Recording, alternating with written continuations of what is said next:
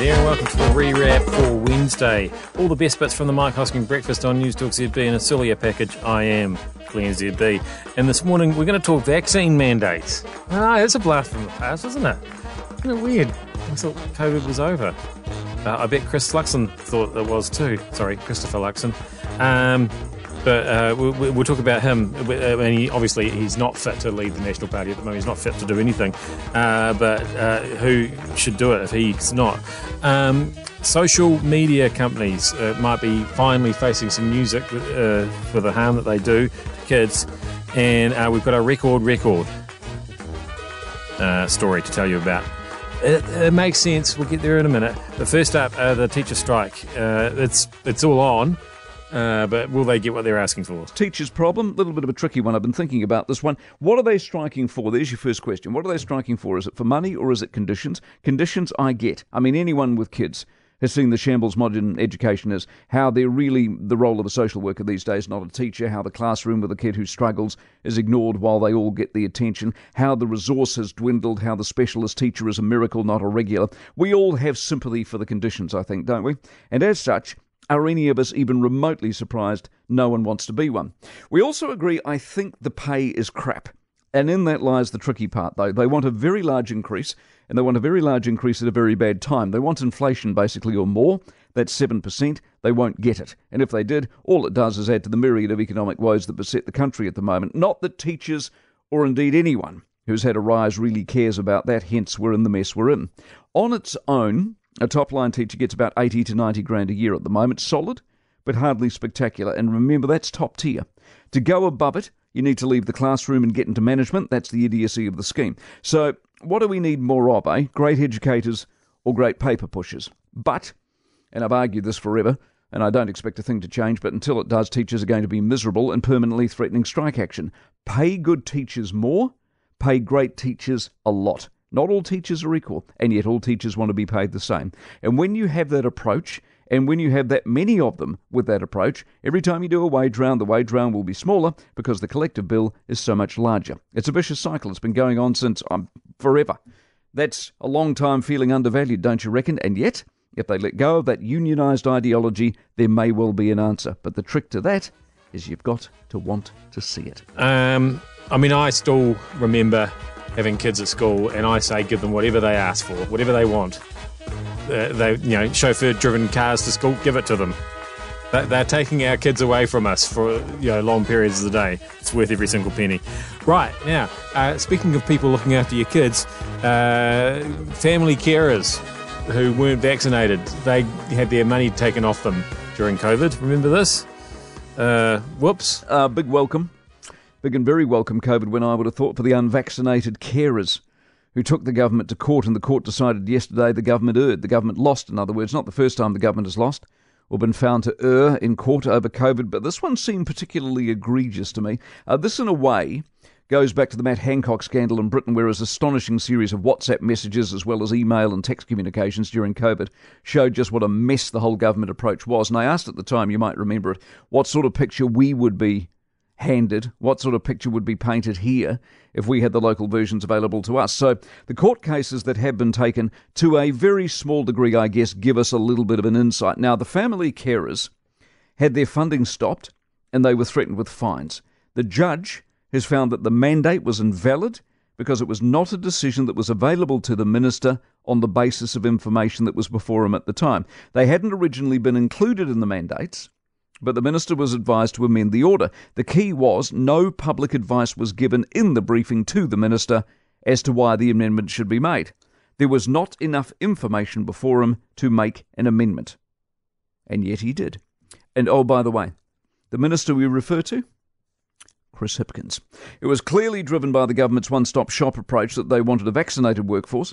There was no room for exceptions or subtlety, so with a stroke of a pen, the carers were out, the money was stopped, they were alienated for a year. Now, I'm not sure whether this victory puts it right for them. I hope it does in some way. They want an apology, which I would have thought was a foregone conclusion, and the government is looking to cough the money they stopped. But it is another insight into what clearly was a frantic mess behind the scenes, where anything went, and they took a we'll-explain-later approach. There were two broad approaches that governments could have taken to COVID. Lead by example with clarity and take the people with you, or bludgeon them with fear and dictate.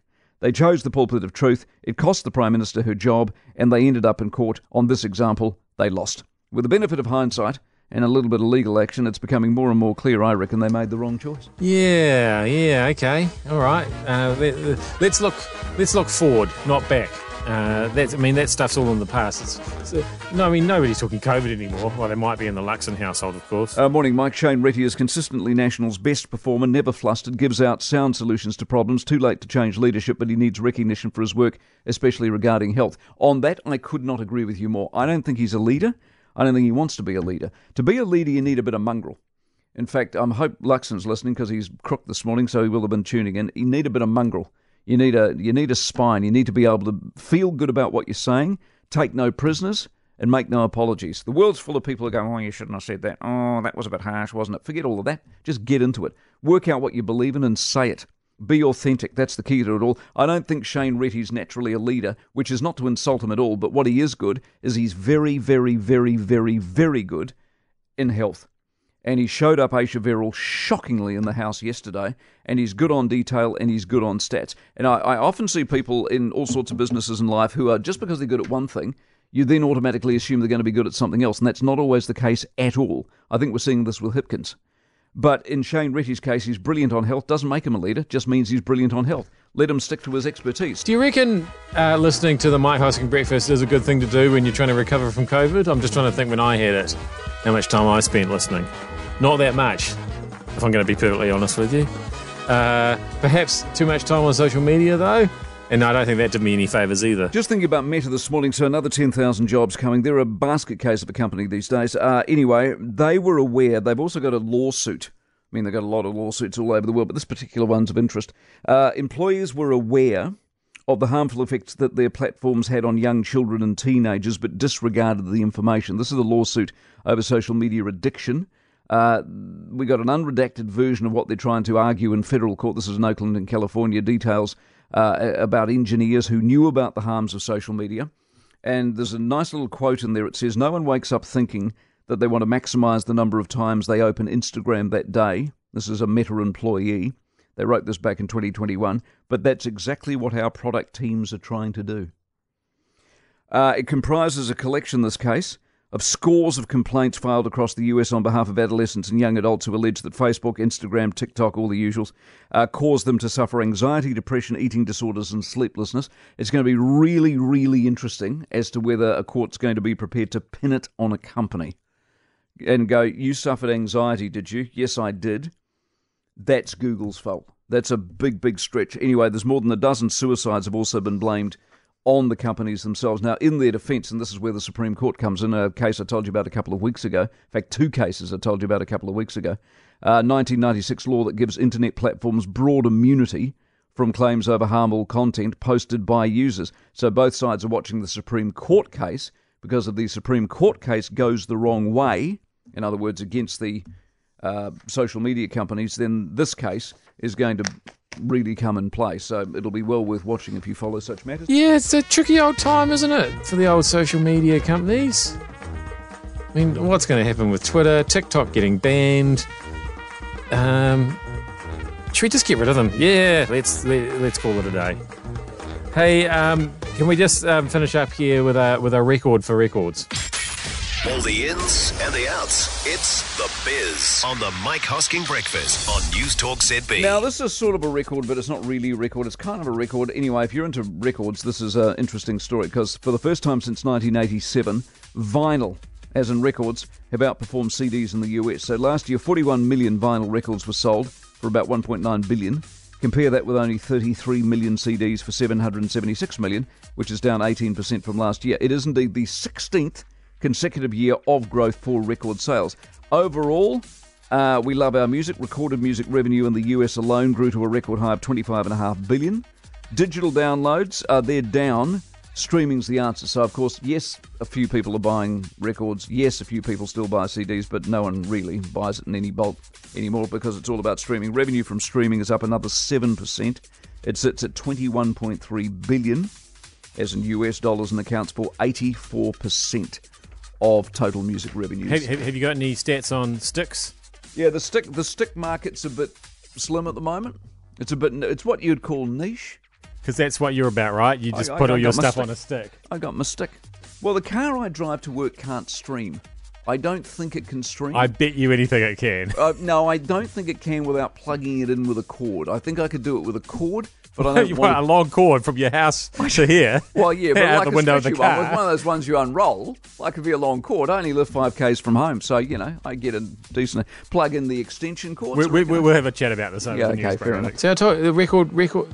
Come on, that's a good headline. I'm definitely going to put that in the podcast, record.